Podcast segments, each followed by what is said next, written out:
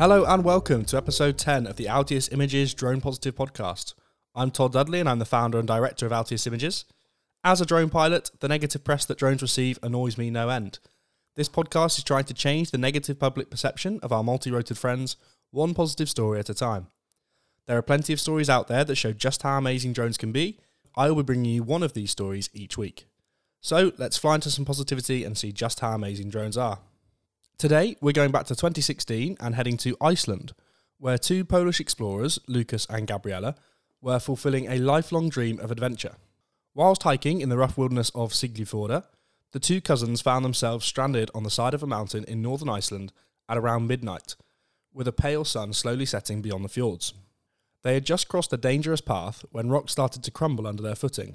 Unable to descend or continue climbing, their only option was to call the emergency services on the European Emergency Number Associations, or EENA, 112, to be located and rescued. After the call, the Dalvik search and rescue team was quickly dispatched, yet darkness and poor reception made it difficult for them to locate the cousins by GPS.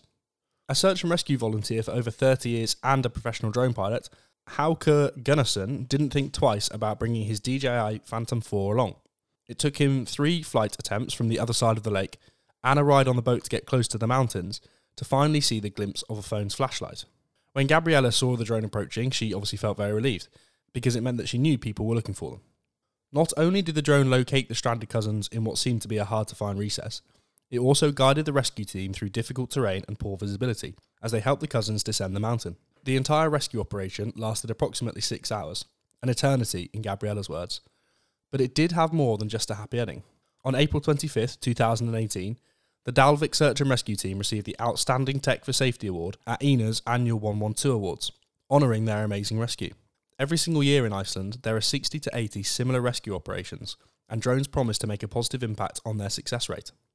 EENA and DJI started to collaborate about 4 years ago now, studying how public safety agencies can use drones in their work. And 2 years ago, they announced that they are extending their research partnership to further integrate technology into rescue operations.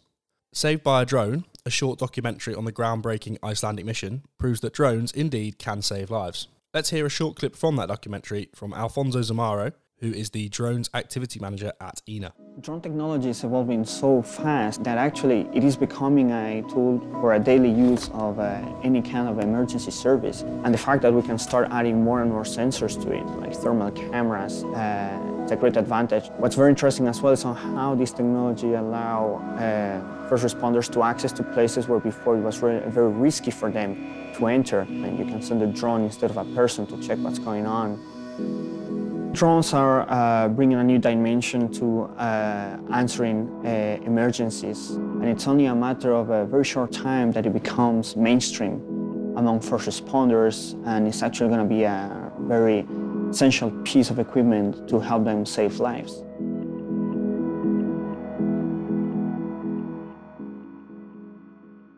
If you want to read more or watch the full video of the short documentary, then follow the links in the description of the podcast below. But that about does it for this week of Drone Positive, an inspiring story that shows how drones, if used properly, can literally save lives.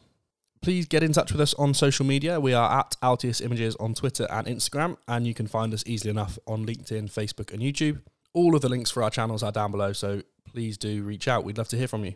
If you haven't listened to our Droning On series, in which we interview other people in the drone industry, go back in our feed and look for those episodes, as they're well worth a listen. Thank you for listening, guys. Please subscribe to and share the podcast so that we can spread our positivity far and wide. We will see you next Monday for episode 11 of the Drone Positive podcast. But for now, fly safe, folks. Bye-bye.